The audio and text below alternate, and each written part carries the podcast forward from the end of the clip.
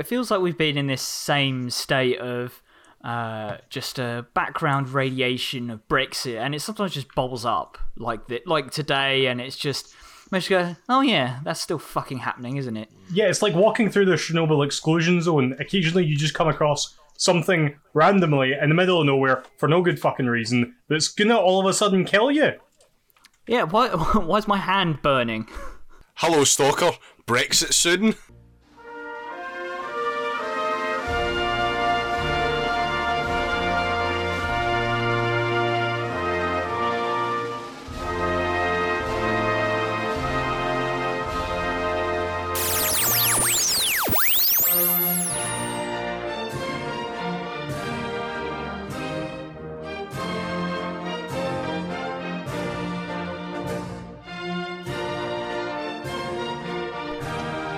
Welcome to Podcasting as Practice. Welcome back, I should say. Um, we took a little week off the news last week because fuck all happened, and then we decided on a whim we should probably do a news episode, and then a bunch of fucking news happened, so we're sorry, but this is our fault.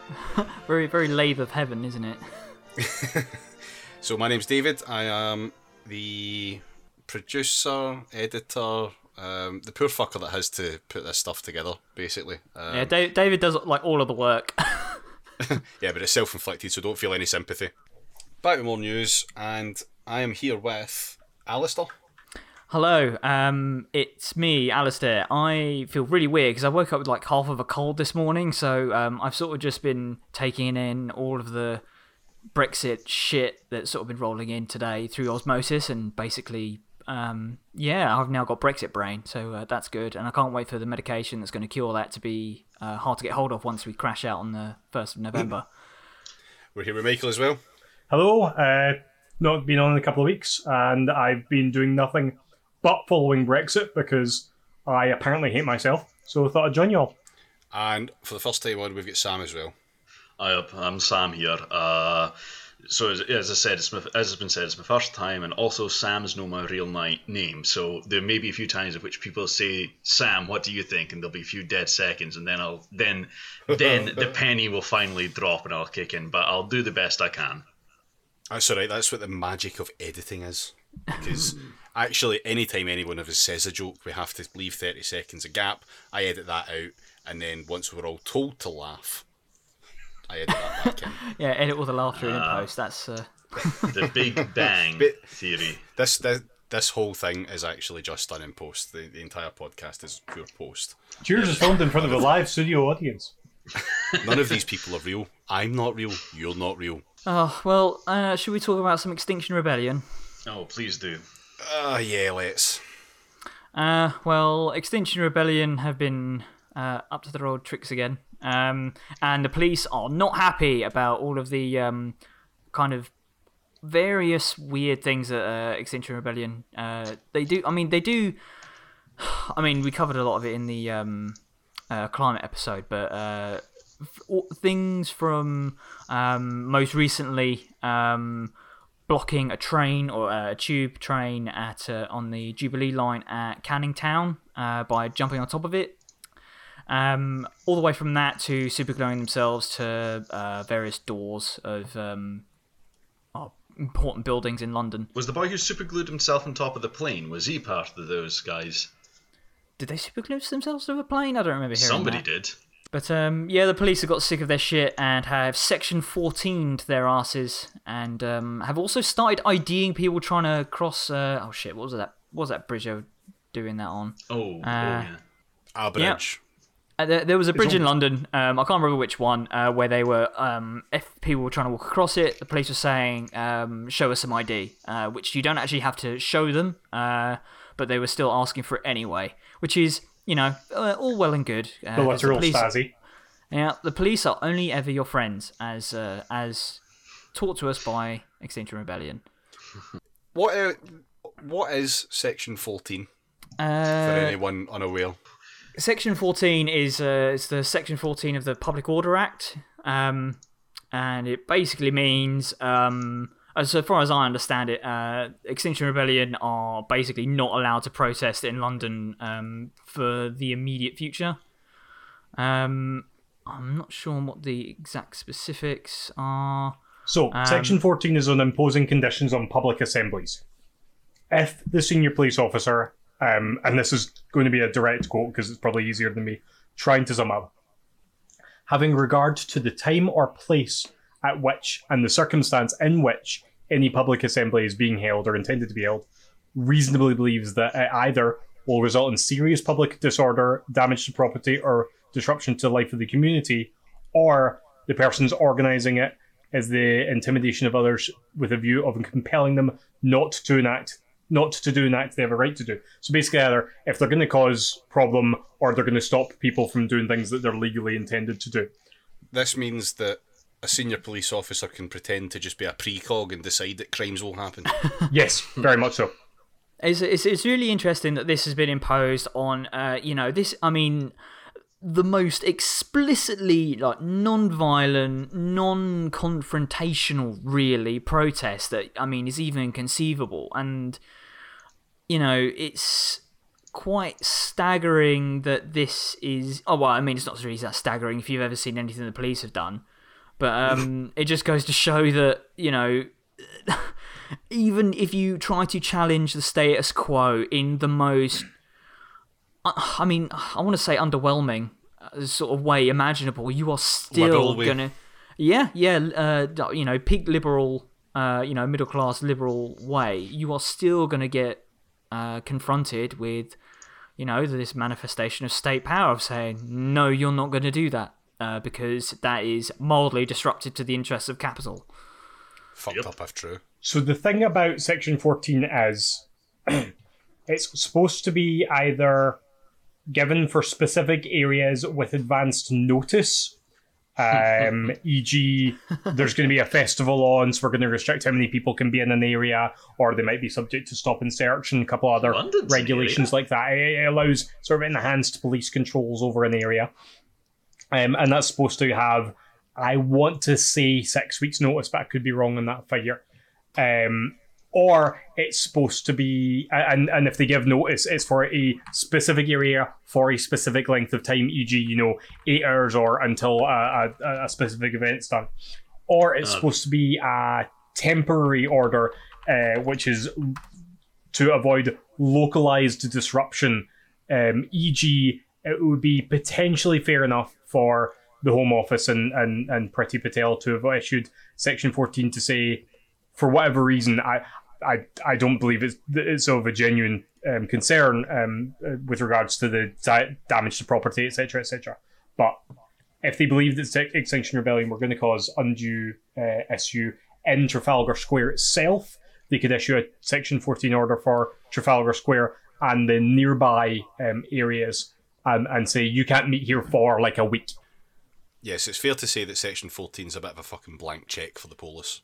Yeah, so what's actually came up, and it's likely going to be challenged in the courts, is that at present, um, Priti Patel has ordered them to do, and they have done so because bootlickers, um, they have literally just signed off an order that says Extinction Rebellion meetings of more than, I think, four people, basically people. anywhere in London, aren't allowed.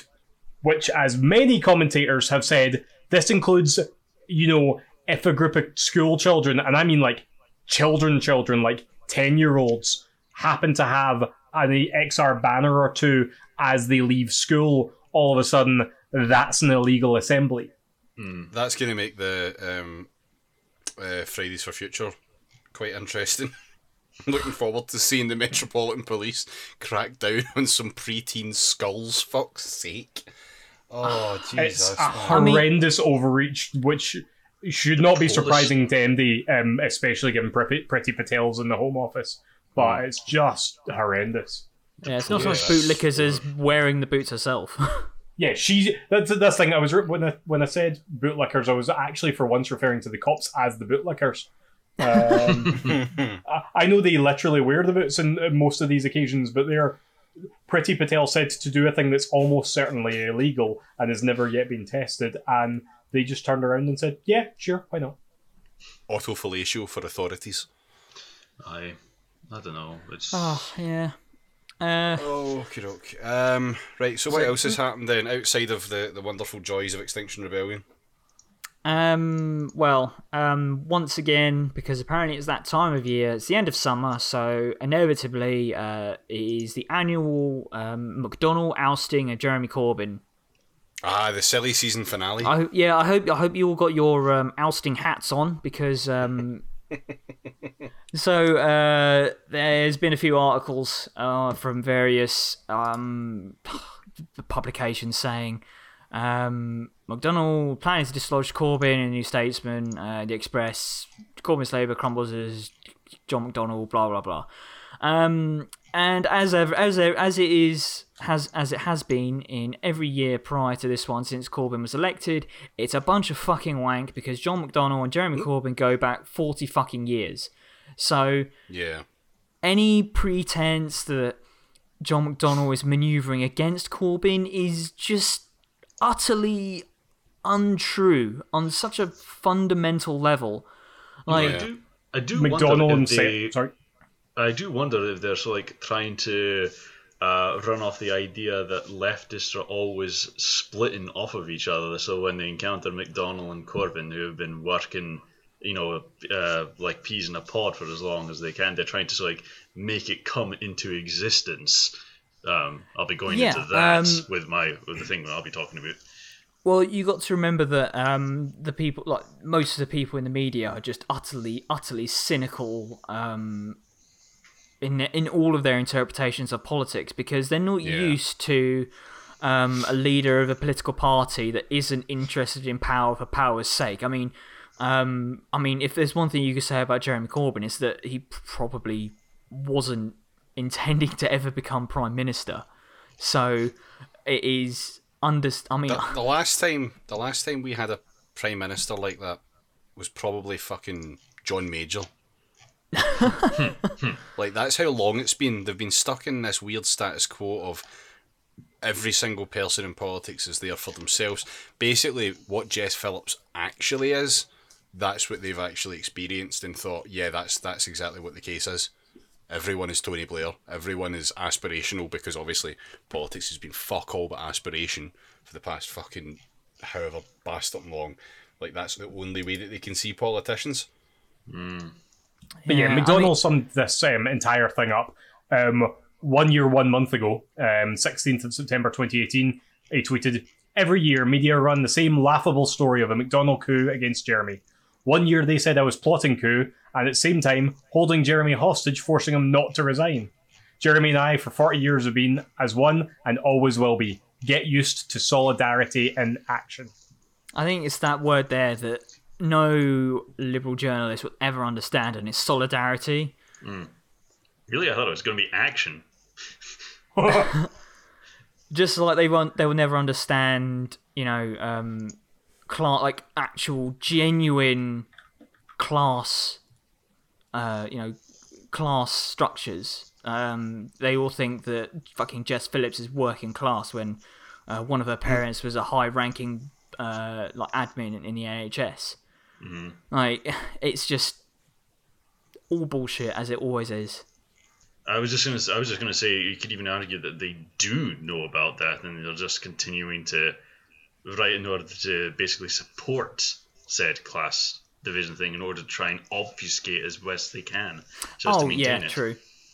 Yeah, I mean they understand their own class interests, but they don't ever understand, you know, actual genuine working class interests, like mm, genuine yeah. working class, not air quotes frothy coffee working class. So um, that's obviously that's that's just the usual fucking shite. Is everything else in Labour okay? Uh, there's been news about how uh, uh, Louise Ellman's decided to quit the Labour Party, apparently over uh, citing um, uh, the uh, presence of anti-Semitism accusations with uh, towards Labour. Now, this has been going on for. I mean, I, I, I don't know anything about Ellman. I mean, she's she's apparently uh, uh, the representative. She's a fucking nobody, like Mm, absolute no name. But the thing is, I mean, this uh, this ties into effectively um, what was we were talking about earlier with the uh, how uh, journalists do seem to write about things trying to essentially make it happen with regards to McDonnell uh, making a coup against Jeremy. But this is a hell of a lot more dangerous, I would say, because there are distinctly some people who wish to try and uh, cripple the idea of progressive leftism with accusations of anti Semitism. Now, of course, that does not mean that there are no anti Semites in the left movement. Of course, there are. It's a thing. You always get the people who try to co opt uh, left movements in order to advance anti Semitic idealism. This is an unfortunate, undeniable thing, but that's the thing about anti Semites. They always try and dig in like some kind of, oh, I don't know, tick, but, uh, you know, much more Yeah. unpleasant. Generally, you can find it, find these people out because given enough alcohol, enough time, they will begin to be accusing the fact that it's not simply the government of Israel that's you know causing a lot of problem with uh, Palestine, but the inherent Jewish biological Jewishness that's the problem. And so you'll be able to say, ah, that person's a right out anti-Semite. Um, but the thing is, the, the, the, so much of the media has been representing that if you're going against the uh, imperialist uh, attitude of the current Israeli government, then that is anti-Semitism. That is extremely dangerous, I'd say, because It's you get, also in itself anti-Semitic. Oh, absolutely. The, going by the, the definitions that have been, you know, bandied about, it's quite, it's, it's uh, very, very saddening that it keeps on going about. the biggest concern is the fact that um, you know, I mean, for a start, Louise Ellman was um, chair of uh, Labour Friends of Israel, which is you know notoriously notoriously anti-Corbyn. So That's it's also the Jewish organisation that um, you don't need to be Jewish to be in, isn't it? It is. It's also the Jewish organisation that former chair um, Joan Ryan, uh, the position that Louise Ellman then took up after Ryan quit the Labour Party earlier this year. Uh, Joan Ryan was offered a bribe by a representative of the Israeli government, a bribe of, I believe, one million pounds in exchange for. allegedly in there. Uh, no, I can cite a source. yeah, Al there's, there's Jazeera- video of it. Al Jazeera have video. You know, I always wonder right, wondered okay. what's the deal with those kind of with that those kind of business deals. Do they give them the million quid straight up, or do Oh they no, do there's it a there's a there's a burlap sack filled with fifty pound notes. Yeah, but the thing is, I mean, is there ever been a case in which you know somebody's accepted money from one of these uh the, one of these groups saying, "Oh, will you promote these terrible views?" and they take the money and then they don't do it?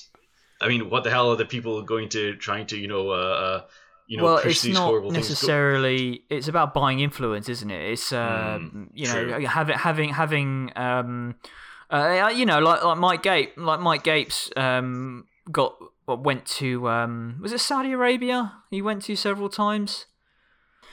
Um. I I've, I kind of forgot what I was talking about, but the other the other thing that um, I was thinking was the fact that whenever whenever someone quits the Labour Party, citing um, the uh, the intrinsic anti-Semitism of Jeremy, like Jeremy Corbyn's personal anti-Semitism, basically, it's um, especially dangerous because it provides cover for people who are, you know, genuinely hold vile anti-Semitic beliefs.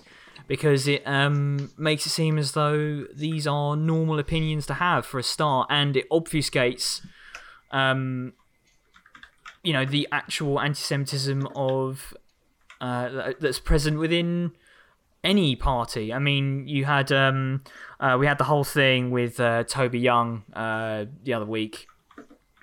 Um, Oh, good. m- making weird anti-Semitic Oh, remarks Christ, uh, towards um, uh, what's his name? Um, Philip Bollock. Hammond. That's the one. Um, so it's it's and it's always in bad faith. It's always a cover for, um, oh, I just don't disagree with Jeremy Corbyn because he's a socialist essentially, and thinks that the, the government of Israel is a is a bad government because it's a right wing, um, you know, apartheid state at this point. imperialist to boot. So the thing is, that this whole thing is all uh, actually tangential to the subject anyway. Um, uh, her Louise Ellman's uh, constituency Labour Party issued a statement um, after she had left, saying, and I quote. The Labour Party recognises the hard-working commitment Louise has shown to her constituents over the past 22 years. Unfortunately, she made it very clear at the last CLP meeting that she could not support a Jeremy Corbyn led government. This inevitably meant that Louise would be triggered referring to the trigger ballots to deselect her, and was very unlikely to win any reselection process. To be clear, there had already been motions of no confidence called on Louise Ellman. The votes had yet to take place, but it was exceptionally clear that Louise was not going to be reselected to be an MP. So any indication as to why she's left is up for debate as she was not going to be um, the MP for much longer anyway. And I think that's essentially all that needs to be said on the subject. But will any of the mainstream papers note that? Will they fuck? No. Right, okay. Um, so, Uh, my next, uh, my next thing I'm going to be talking about is uh, propositions for uh, voter ID as a requirement to vote. the to vote in the UK. Now, uh, obviously, one could argue this has been done in good faith. It could be good if it was targeting, you know, a recognized amount of voter fraud, except for two things. One, it's not been done in good faith, and two, voter fraud is so low as to be almost non-existent. And this is entirely, as Jeremy Corbyn noted, is basically a is clearly discriminatory. It's wanting to make it harder to vote, make it harder for people who are don't have the time and resources to basically meet the requirements to vote, which are of course those who have the less amount of resources and money, and thus it's rewarding those who have more money, and of course are less likely to vote Labour. So you know, who um, who are you guys has a passport? I uh, actually I do, I do, but it's expired. right, how much I have passport? all my passports, including the ones that have been expired because I've oh What a some fucking horrendous James bureaucratic Bond. reason. Base uh, passport price is about 75 quid. yeah, it's about 70, Yeah, 75 quid to renew one. How to many of renew you have one. a spare seventy-five quid? No. Hmm. Yeah, that's a That's a good yeah, point. that's the question, isn't it? Even, even a provisional driving license is about 30 quid. Yeah, I mean, and we don't even know that the provisionals would be taken in such a scheme because a lot of places won't accept a provisional license for some fucking bizarre reason. Dawn Foster was even saying that as she's um uh not diabetic um uh Epileptic. shit. epileptic that's the one um yeah as she's epileptic they, she can't even get a uh, a provisional driving license because she's Yeah. not she'll never be allowed to Yeah, drive there are people that are, that yeah. are ineligible. and you've also got to consider um, if you're a student, uh, as you you know you've had you've had the tip, your uh, typical um, conservative uh, media figures saying, um, you know, oh you could bring a bill or like or a, a council tax bill or anything like that. But um, if you're a student living in student accommodation, there is a very very good chance that you don't have any bills with your personal like your name on it. And So There's also the issue of the, the driver's license there as well because if the address doesn't match, then they could very well refuse it. That's what I was going to say, yeah. Very good point. Yeah. One that I hadn't even it's considered. shit and it's just a it's just a pure um it's, it's just standard shitty Tory stuff where they just Aye. they want to make sure that they shrink the vote of the people who wouldn't vote for them. It's um, voting isn't for you, scum. Oh, I was just going to say, with regards to specific details, there were some tests in various forms of voter ID requirements. Some of them were photographic, some of them were not. Um, at the last local elections, um, uh, roughly, s- the full figure was about 1,400, 1,500 people were refused their vote because they didn't have the appropriate ID. Around half of those later returned to cast their vote. So that means roughly around 720 people across 10 test council areas did not get to vote in local elections this year due to tests of this system, which these tests may have also been much more lenient than what's actually being proposed by the Tories. Ladies and gentlemen, this is Democracy Manifest. Uh, yeah, that's a, two it's a other feature, not a bug. points I want to highlight there are first off, it was a testing local hmm. elections, which a lot of people don't bother their ass fucking turning out for.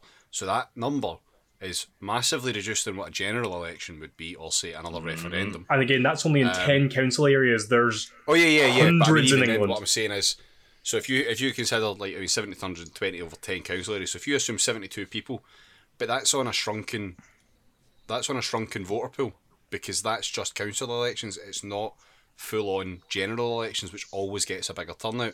So that's going to affect a lot more people. Secondly, one thing that I, I, I can't remember fucking who it was I seen mentioning this, but we already technically have a form of um, voter ID in the Poll card. um, yeah, and, in your polling Yeah. card, yeah. Now that's all well and good, fair enough, but there's a group of people that haven't been considered there, the homeless. Aye, aye, Yeah. good point.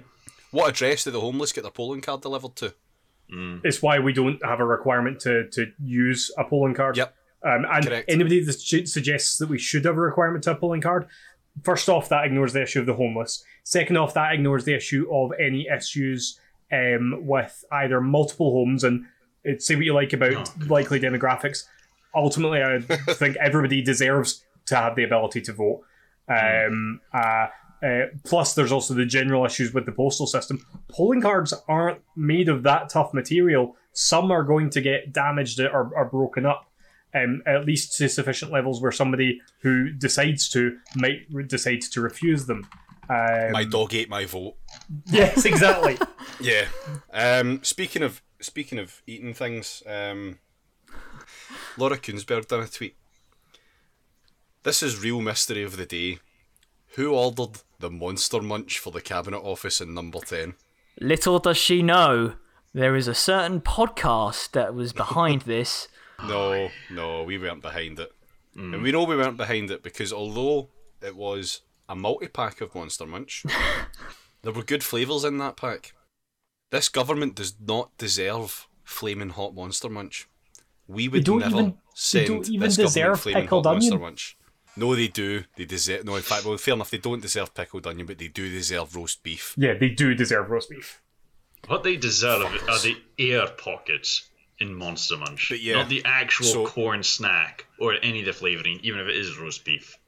I think is that is that although like uh, so so in this uh, particular tweet that Laura Kuenssberg has tweeted about Monster Munch, there it it is a picture of a box filled with um, tubes of Pringles, uh, barbecue flavour, the most superior of the Pringle flavours. Wrong, and um, a multi pack of salt uh, and vinegar. and mo- and a pack of, a multi pack of various flavors of Monster Munch. And I'm not sure are those tomatoes or oranges? Oranges. I think they're oranges, aye. They're too big to be satsumas. I'm going to choose to believe that they're actually onions. Oh Christ! like that fucking a shit. Yeah, Michael fella. Gove's just going to Tony peel one Abbott. and bite into it. No, I don't, no. Michael Gove would eat the skin. Envision that for a moment, right? Just think about it for a wee second here. It's break time. They're all coming out. They're meeting about Brexit. They don't want to talk about it anymore. They just want to take five minutes to unwind. Liz Truss slowly walks back to her little room. She sits down in her big chair, opens up her big red binder with three pages in it, looks at a picture of her with the Dulux dog that was taken on a photo op, wistfully as she bites into a raw onion and cries. and then there's and then Michael Gove, um, where has wrapped his feet around the uh, the coat rack and is now hanging upside down as he munches on an entire onion, skin on, wondering what the big deal is. Yes. Ugh.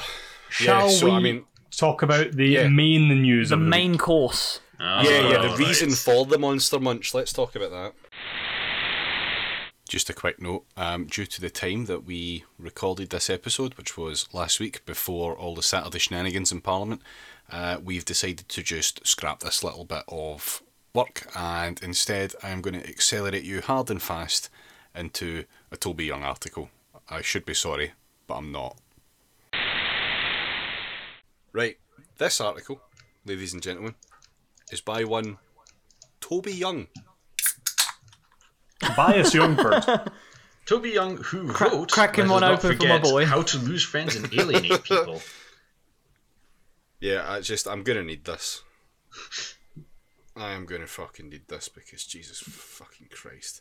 Now it may shock you in the first instance on this article, but you might actually agree to some extent with the headline. Uh oh. Mm. Oh right, I see. Mm. You have to laugh at Extinction Rebellion. Mm. I, mean, suppose I, I suppose I wouldn't degree- necessarily laugh. I mean, mm. I would laugh at XR landlords getting themselves arrested like that. That's funny. XR police get arrested. Landlords accidentally doing radical praxis on themselves. Oh, let's let's not confuse um, grassing yourself up to the police for radical praxis, shall we? a landlord in prison is a good landlord. Great. Uh, almost good enough. Almost. Anyway, let's move through the article. So, I ventured out into Westminster earlier this week to take a look at the Extinction Rebellion protest, and it reminded me of the Edinburgh Fringe. I don't just mean the sheer number of people in fancy dress, such as the Red Rebels with their red robes and white face paint, all the men in gas masks. I mean it was like a huge piece of political street theatre written by a brilliant satirist.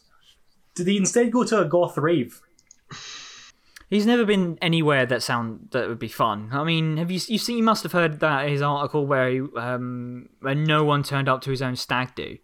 Well, that's not quite true. Four people turned up to the stag do, not including the person who arranged it in the first place. He's just And the he's- fucking worst. Like, He's like a ta- talentless Jeremy Clarkson. Well, the only reason he got into, um, I think it was Oxford University, is because uh, his dad called the called them up and were like, "Are you sure about this?" And they were like, "Oh yeah, yeah, all right." And then that's how he got in. I mean, Right. that's literally it. His his dad, who ironically um, wrote um, a seminal piece on meritocracy.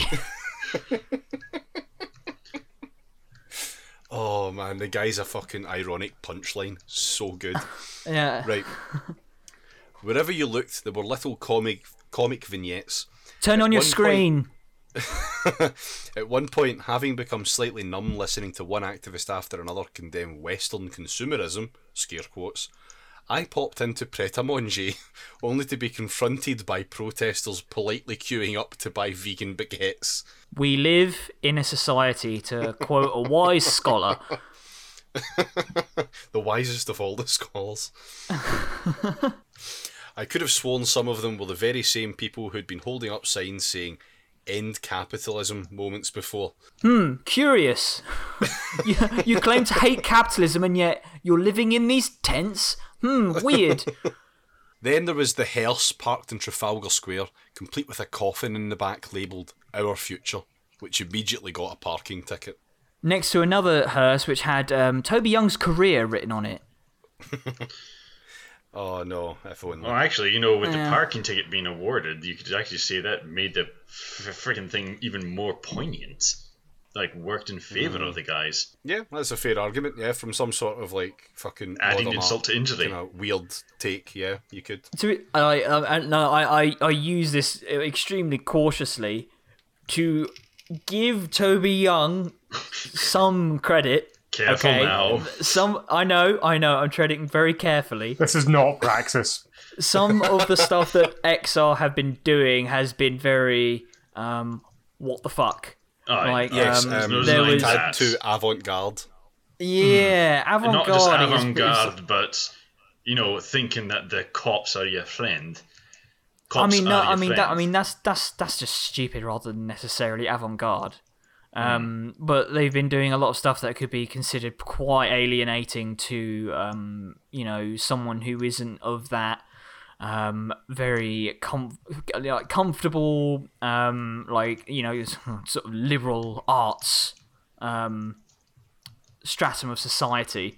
Quite. Um, so I mean, what I'm saying is he's like one thousandth of a point in favour to him. Um, I think as the article goes on, you'll you'll be you'll be fairly justified in this opinion, right? Apart from that overzealous traffic warden, the reaction of the authorities was a model of restraint. This is obviously before, Before. Section 14 was invoked. At first, I found the police's failure to enforce the law irritating.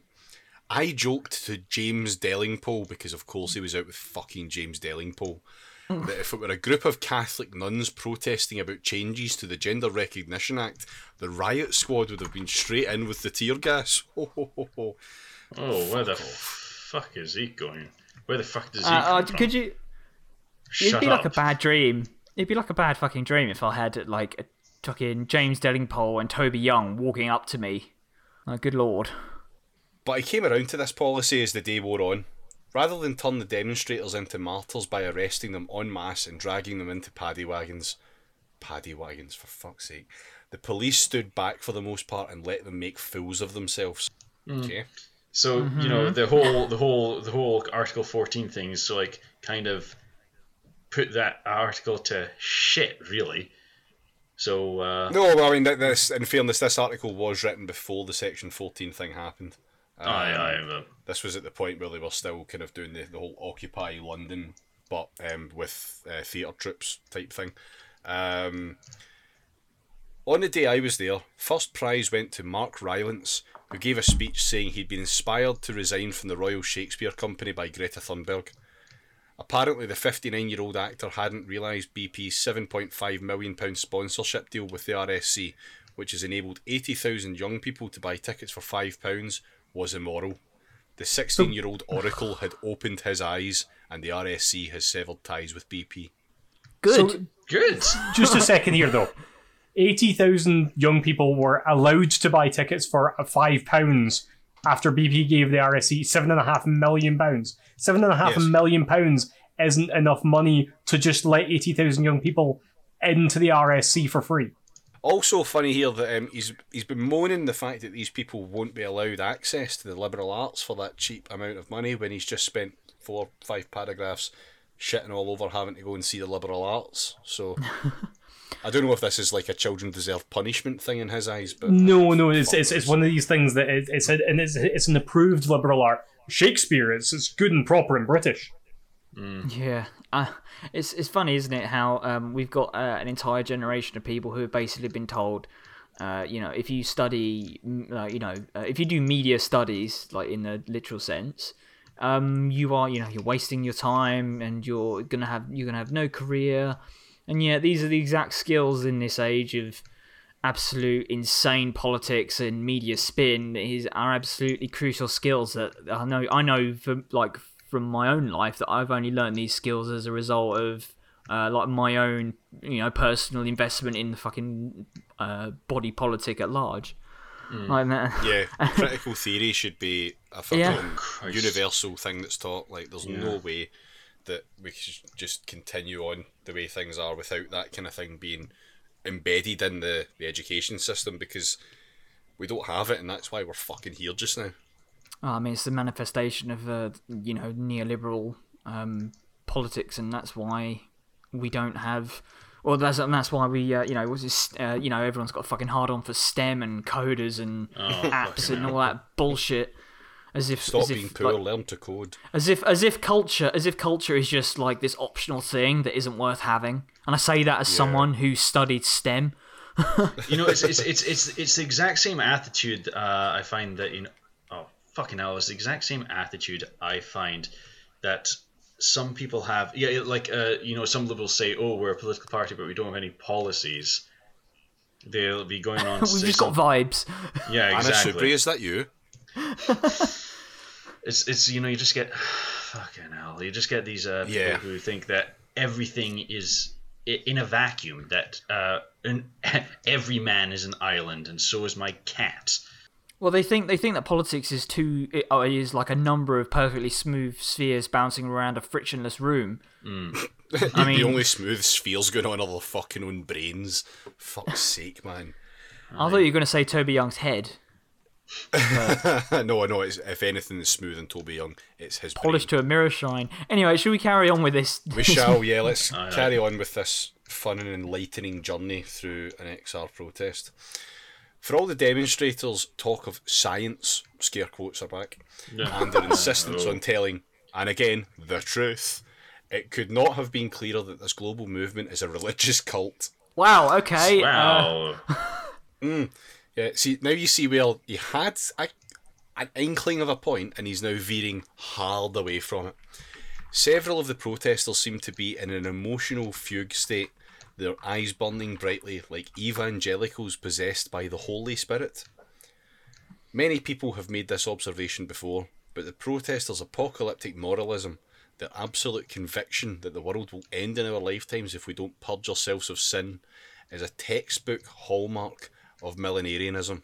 I, I, I don't really know how he's managed to decide that. Like, really? Like, millennials attempt to purge themselves of sin? um, Because, I mean, the the the irony is that millennials are uh, millennials and uh, Zoomers, I guess, as well. Um, having followed in our in our extremely depressed wake, um, are the only generation that have that are going to have to reckon with uh, the absolute, you know, the um, the luxury of uh, the boomers and their children, you know, being the first generation that is going to have less than the generation that came before them. So yeah, we are. I- mean, even even if um, we aren't going to all be wiped out by the climate and what we're doing to it, then the world that we have been handed is something worth protesting either way because we are worse off. Our lives are measurably worse, even though they, uh, even though Toby Young and dipshits like him think that we could all fix our lives by no longer buying fucking smashed avocado on toast. it's just you know they're trying to mean- create this world that doesn't really exist as though They're not Oh, trying ah, I to create a world that doesn't exist. Though they're trying to, they're trying to continue the memory of one that did. They're trying to remember one where they were on top and they were going to remain on top and everything was fine and history would never fucking change because it was over. And Aye. then we come yeah along end of history and we say, well, actually, no, shit's still continuing. Um, there's nothing you can really do about it, and we can either put up with it, we can try and change it, maybe. But you know, I mean, when you look at the the, the, the sheer determination of all the all the politics of the fucking like we'll go through like the late nineties, the early two thousands. It's no wonder that our generation's the first one to start going. Hang shit's on a fucking fucked yo. This is new. This, This is is new. pretty fucking bad. This is. I mean, I'm not saying we're the first ones, but we're the first ones in general, like by a probable majority, hmm. to say this is a kind of bullshit thing. Because the only other option we've got is to just lie there, take the fucking abuse, and just Well, that's what they want. fucking day that a gamma ray burst will wipe out every fucking one of us. oh wait no same actually Yeah, I mean, if you're not constantly fucking begging for the sweet release of death, then are you really a millennial? Yeah, it's. Uh, I mean, it's quite telling that uh, the irony is that uh, we, uh, I, mean, I, I mean, we as in us on this podcast, at least, I think in general, are very much of the. Um, actually, no, if we all got wiped out tomorrow, that'd be fine. it would, it would be great. Fucking vote asteroid 2020. yeah, um, I think that's Jeremy Corbyn's uh, top uh, policy, to be honest with you. It is of of all the policies that I like of his, um, that asteroid one is fucking right up top. Um, and it's no wonder that fucking Gen Z is even more rabid than we are because they fucking looked so. at us and went, "Fucking hell, that's bad. We don't want that shit." So they're going for the fucking get go and fighting for it, and it's even better. Good for them. Um, fucking hell, yeah, good for them. Like, fucking up the school strikers, up the lot of them. They're doing fucking really good shit, and I hope that they continue it through um, as they as they get older, because we're going to need more of that shit to really affect some change. Anyway, we're getting well off topic of this shitty article, so let's get back to some hellbrain. Just drag us back down to this hell of a reality. Yes, that's it. Straight back into the fucking basement level of Toby Young's thinking. Right, so millenarism. It has a good deal in common with Christianity in its febrile late medieval phase, with Saint Greta as Joan of Arc, but it's also post Christian in the way predicted by Chesterton. I'm not thinking of his supposed comment about people believing in anything rather than nothing when they stop believing in God, although there was some evidence of that with different groups embracing paganism in various forms. Ah, I'm yes, thinking- Christianity, famously free of paganism. G.K. Chesterton. I'm G.K. thinking- Chesterton. That's the same G.K. Chesterton who is all about putting Jews, making Jews wear special hats so they'd be known forever as not properly English. That G.K. Chesterton. I'm, I could only assume it is that Chesterton that he talks about. Yes, It'd be weird that Toby Young would um, cite an anti-Semite. You know, it's I know. their opinions would come close to each other. Strange. I'm thinking of another quote. The modern world is full of the old Christian virtues gone mad. The odd thing is that none of these protesters were aware. No, sorry, yeah. The odd thing is that none of the protesters was aware that they were in the grip of these religious ideas, even though it was obvious to any outsider. What? And this too, mm, and this too gave the affair a rich comic dimension. The high point of my day was witnessing a speech given by the Guardian columnist George Monbiot on Millbank. It was dusk, and he was surrounded by hushed congregants sitting in a circle. He stood on a small Ah, box and delivered what he, he stood in a small box and delivered what was in essence a religious sermon. He talked about how he and his fellow eco warriors were kind, altruistic people, rebelling, scare quotes, with love in our hearts against an, scare quotes, avaricious, vampiric, necrophilic economic system kept afloat by, scare quote, neoliberals and, scare quote, psychopaths.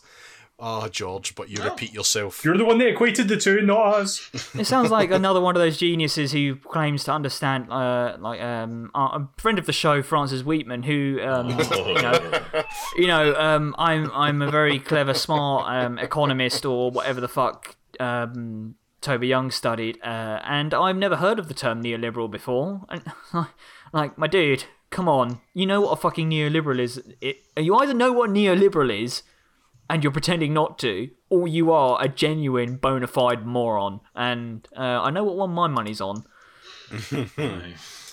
If we love ourselves, we must purge this toxic system built around capitalism from our souls. George finished. The talk ended with some call and response, with George shouting out extinction and the crowd replying rebellion. It was like a scene from a 21st century equivalent of the life of Brian, except in this version, the protagonist has embraced his messianic status. So, Absolutely missing the point of Life of Brian there. Right. I'm, I'm just going to point out that in a scene where, you know, if a scene from the life of Brian where the protagonist had embraced his messianic status, that would literally just be the story of Jesus. Yeah, exactly. he's missing. That's what I mean. he's missing the Oh, yeah, point. he's missed the point, but he's actively just fucking decided that George Monbiot thinks he's Jesus. like he writes for the fucking Guardian for a start. He's not doing great on the whole doing pure good aspect. Like George George Monbiot has as a as a columnist been quite shaky the last few years. He's Better recent, more recently, as far much as more I recently. Can see, as though. soon as he's got into his climate stuff, he's got so much better. But it's um, it's still not great. It's still not like some sort of fucking unbelievably unblemished saintly fucking Oh, no. existence. Oh, definitely And not. that's he's, and he's trying to paint fucking George Monbiot as this just to. It, obviously, it's just to try and fucking tie up his little article and his little fucking. They're actually all a cult thing. Um, Which is nice because I haven't seen cult stuff for a while. The last time I seen cult stuff was um, momentum based, and it's been a while since we've had that kind of chat. So it's nice to see it making a comeback. Aye. That it is. Right, so he finishes off this. Am I being too flippant about what could meta- metastasize into a violent doomsday cult in the same mould as Aum Shinrikyo, the group that carried out the Tokyo subway sarin attack? Probably. Wow! but for the, That's quite for incredible. the Wow. time being, it's hard not to laugh. Wow! like what?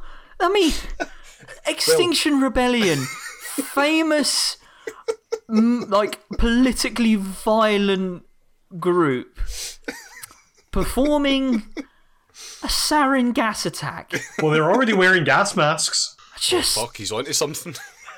he's he's he's uh, up until this point. I mean, he's kind of stuck with it. Ah, like they're like um. he- He's one of those people that clearly thinks that anyone to the left of like like in I don't know like Margaret Thatcher is like you know left wing even if they're you know liberal, but um I mean it's been relatively tame until this like in his like his crit- his critique Oh, because he's always the- like the- It's just the the- fucking- well, I mean, if you, I mean, if you're someone who is like, you know, solidly on the left, consider yourself a socialist. You are saying, you know, Extinction Rebellion's class politics are, for a start, shit, but they're also not radical enough. They are fucking just mealy mouthed almost because well i mean no they are mealy mouthed because they they are never critical of capitalism or really anyone I mean, to, that Moin to Bot a thing, I thought sufficient was- extent.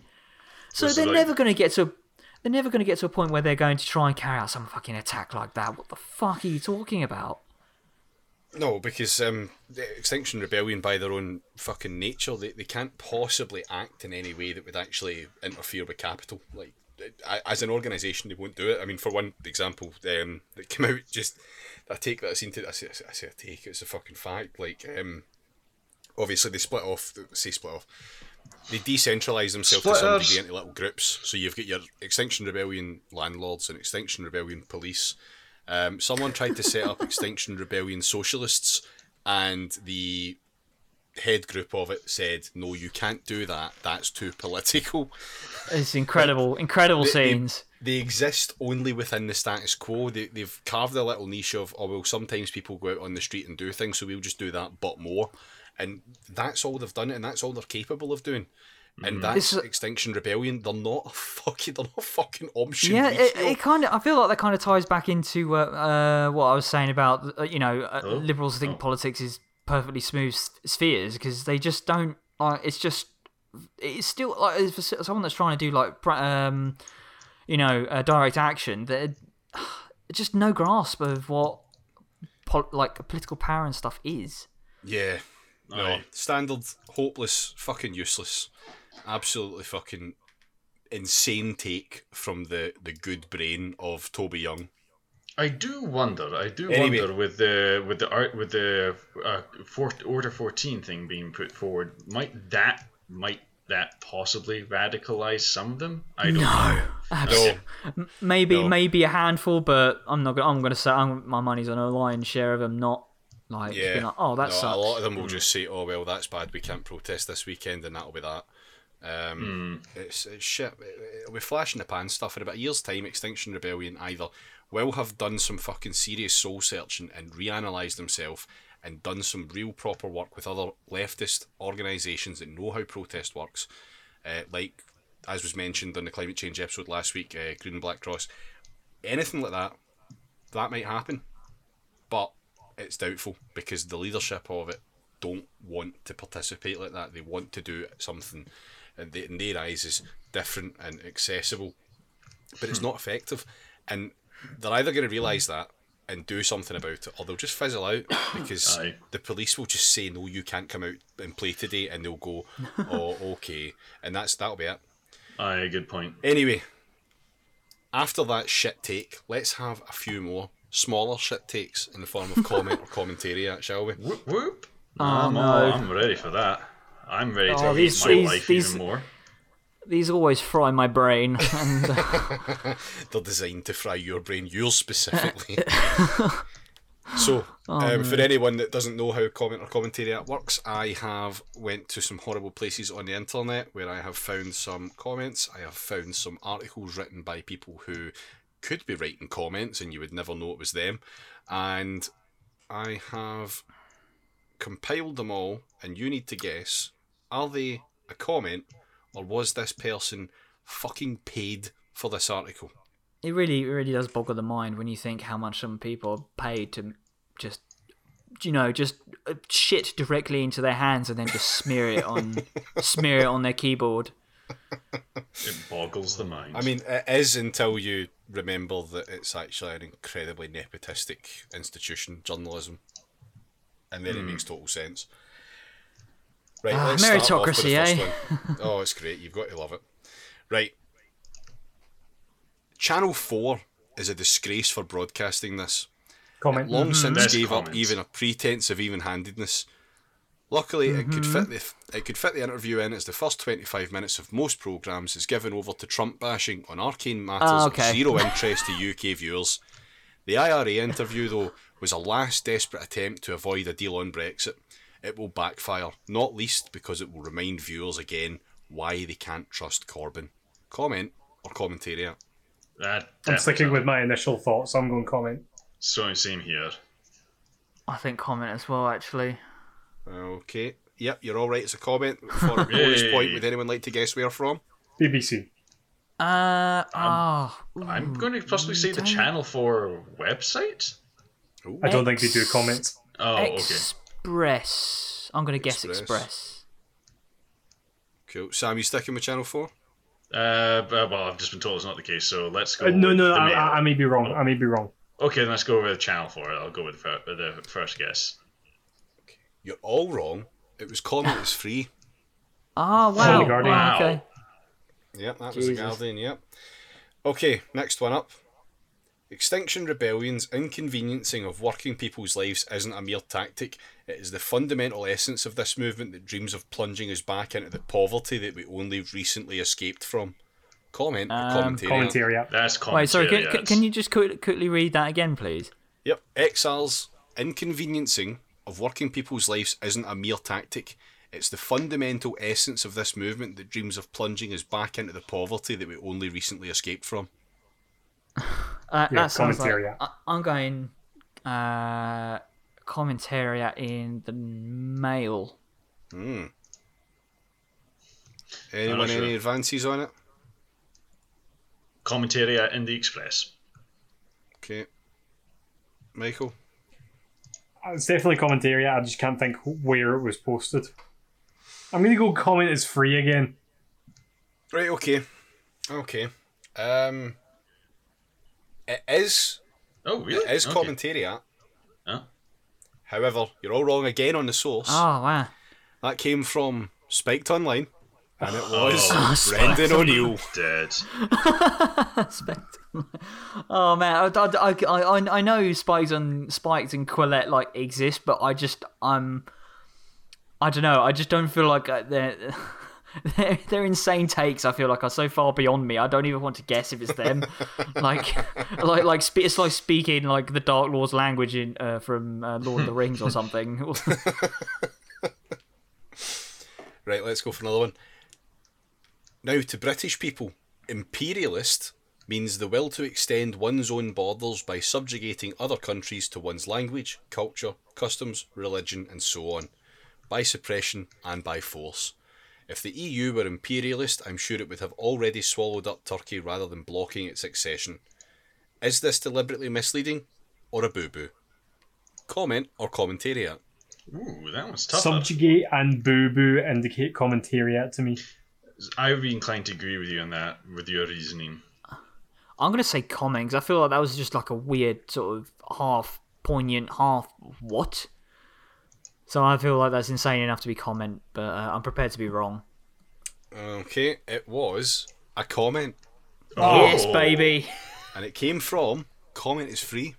Oh, yeah, yeah. With, if it was going to be comment, it had to come from comment. is free. Oh yeah. Right. Oh, brace yourself for this one.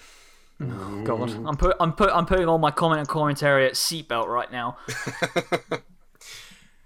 Feminism Oh no. Oh, dear. has stripped us of our dignity oh. as women and stolen our natural right to the nurturing, the calm and aesthetic, the meticulous and artistic, the affectionate and pure. Feminism has reduced women to cheap imitations of men, a role we will only ever fill poorly. It has made a mockery of our real feminine abilities and defiled our bodies, once the sacred possession of husbands who could protect and serve us. Comment or commentariat? We Okay, were That so sounds talking. like commentariat. We were So just- talking just before the show started when we were looking for an article for you to read, and we've already established uh, Isabel Oakeshott hasn't written anything in the last week, so I'm not sure where you found that. Oh, um, uh, the, the, the, apart from like the weird, like, um, you know, uh, assertion that a, a- woman should be the property of her husband, um, like all the problems that she raises there are basically the fault of capitalism. Like, like, god damn, feminism has made like women's lives harder and made it worse. It's like, actually. No, no. Women would have a lot more room, as would men as well, if we, uh, uh, you know, to have a nurturing and art and creativity filled life. But um, the crushing bone grinder of capitalism has made it so that your, women's lives are also shit. So, um, uh, yeah, I'm, go- Commentariat I'm, I'm, spectator. commentariat though. Uh, Oh, yeah. yeah, yeah. I'm going yeah. with commentariat though. Any particular source? The spectator, I can definitely see. I'm, I'm going to say spectator as well, but this is I feel that's a blind guess more than anything. Yeah, okay, you're all right. It's commentariat, but that didn't come from the Spectator. That came from conservative women. Oh, conservative woman. Oh, Yeah. oh, there's so many, there's so many like dog shit publications. It's hard to remember all of them exist. Yeah, no, that was a bit of bit of a cheap shot. Um, but it was uh, by a Merritt Corrigan. Her name is Merritt. Mark Corrigan's wife. What? the wife he deserves. yeah. Christ, I just uh. so despise some of these fucking Yeah, people. that's it's quite easy to do. You should try actually fucking establishing Yeah. all of these takes into one easy document to Yeah, have you your you eyes glaze try you you try taking a pickaxe into the hot takes mines. Yeah, right. I've got the, the last one and the next one. We've got Rob to thank for this. Thanks, Rob. Mm. I'm sure the deluded hardline tree huggers who turned out at the Treasury really do believe they can change the world. Then again, so did the Baader Meinhof gang. Hang on, isn't that just an That's- extension of the article you just read us? I mean, I'm going. I'm going commentariat with that one. I, I don't know. I'm going to go alright. with comment. You gonna go with comment? Cool. I Anyone think it's comment. You think it's comment? Okay, doke. It was in the Daily Mail. It was commentariat, Yes. Oh, and it was Richard Littlejohn. oh, oh of Oh, sure. it was. Absolute hero. Oh, the spiciest takes are always Rob's. He's so much better at this Oh. than me. Oh damn. Oh well, that's enough brain rot there. I think. Um, Yes, please. So, just as a little update um, for for our lovely listeners, um, we have a couple of episodes in the works that I think I'd like to tell you about just now. So, one of them will be released fairly soon. Um, the subject is video games. The main focus of it, rather than how good video games are, because they are good, is um, actually the bad, extremely bad working practices within it. So look forward to some good chat about um, shitty working practices, um, union busting. Exploitative marketization through loot boxes, etc. oh, aye. Yep. Loads and loads of fucking lovely fun stuff that late stage capitalism has brought straight to your fucking TV screens. Um, but also, obviously, as always, some hopeful things in there as well, like some actually successful unionisation efforts and stuff. So look forward to that. Um, we also have another episode coming up on, well, on socialism. Um, we're going to be. It's doing good, little actually. a- yeah, It's back. This time in POG form. This time in pod form. Aye. Yeah, Yeah, so- baby. we're going to do a little um, call it a primer, call it an introduction. Maybe, maybe you know, as a listener, you know someone that isn't too up on it. You think you really want to get them into a podcast. You really want to think, give them something else to think about. Um, we want to try and treat it as a bit of a resource. So we're going to hopefully get a good one. That'll be out in a while. We don't have a set date for that one yet. Um, but we are working on it, and we think it will become part of a kind of small series of episodes that are going to be a little more focused on not so much the ideology, but the the easy the easy ideas and the easy practice of socialism and what's involved in it. Um, so Baby's first one- political action in socialism. Basically, yeah, Praxis for dummies. yeah. So we'll we'll get that out at some point soon as well. We are looking forward to putting that one out. We've got a couple of other episode ideas kind of floating about just now for more deep divey kind of things. Um, they'll come through. We also reckon we'll probably have a news update um, again next week. Um, considering all of the shenanigans that will be happening over the weekend. Uh, by the Yeah, time I the- even the- release this, um, yeah, this is already going to be out of date by the time it's out. yeah, um, shit's moving too fast again. So we'll see how that one goes. But yeah, um, you can find us on Twitter at PraxisCast. Um, keep an eye there. We also have, for reasons as yet unknown to you or us, uh, registered a Twitch account at the same name at PraxisCast. So keep an eye out there. Um, Uh, we And- also we also have um, an upcoming sort of YouTube channel for uh, which will hopefully um, have uh, closed captions. So if you know someone who's hard of hearing who uh, wants to listen to the podcast, they will be able to access the resource. Uh, they will be able to access the podcast through YouTube. Hopefully, uh, promising results on one of our episodes. Um, more to come on this soon. Yeah, bit of a slog, but it's definitely worth it. Even if it gives us one more listener, we're happy to do that kind of work for them. Um, yeah, so um, yeah, I think that's us for this week. Um, Uh, whatever. Should we, should we just end it there? Aye. We've gone way yeah, over. let's let's just end it there, shall we? Lots of love. bye bye. Right.